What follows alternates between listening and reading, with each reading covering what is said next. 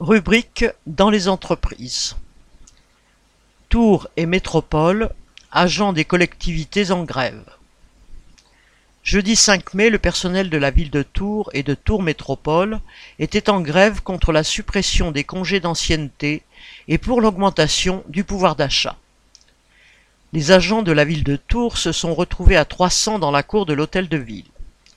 Le maire a finalement accepté de les rencontrer, tout fier du nouvel emballage avec lequel il espérait faire passer cette attaque, en parlant de travailler davantage pour récupérer des congés.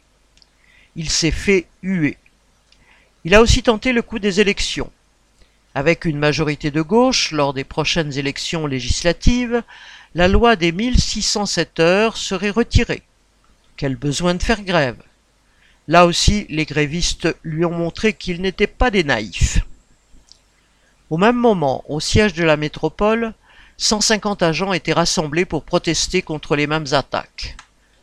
Devant les représentants de la direction, une délégation de trente-cinq grévistes a fait entendre leur volonté de ne pas accepter de recul et au contraire d'obtenir une amélioration de leur pouvoir d'achat.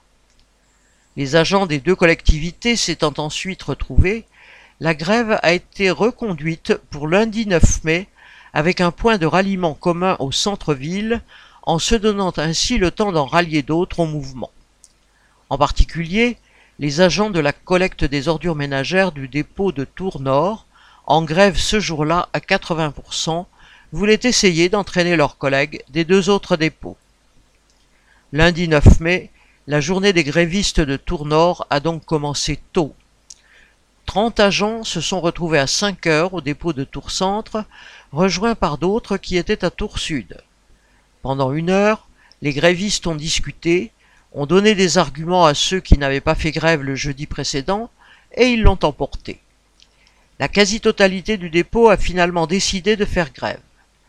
Les agents en tenue de travail sont retournés se changer. Dans la foulée, les égoutiers qui embauchent juste à côté ont été entraînés eux aussi. En tout, les grévistes étaient cent une fois arrivés au dépôt de la propreté urbaine. Ils n'ont alors pas eu beaucoup de mal à convaincre les agents de ce service de rejoindre le mouvement. À neuf heures, entre deux cent cinquante et trois cents agents des deux collectivités se sont retrouvés sur la place du centre-ville avant de partir en manifestation jusqu'au siège de la métropole et de décider d'appeler à la grève le jeudi douze mai.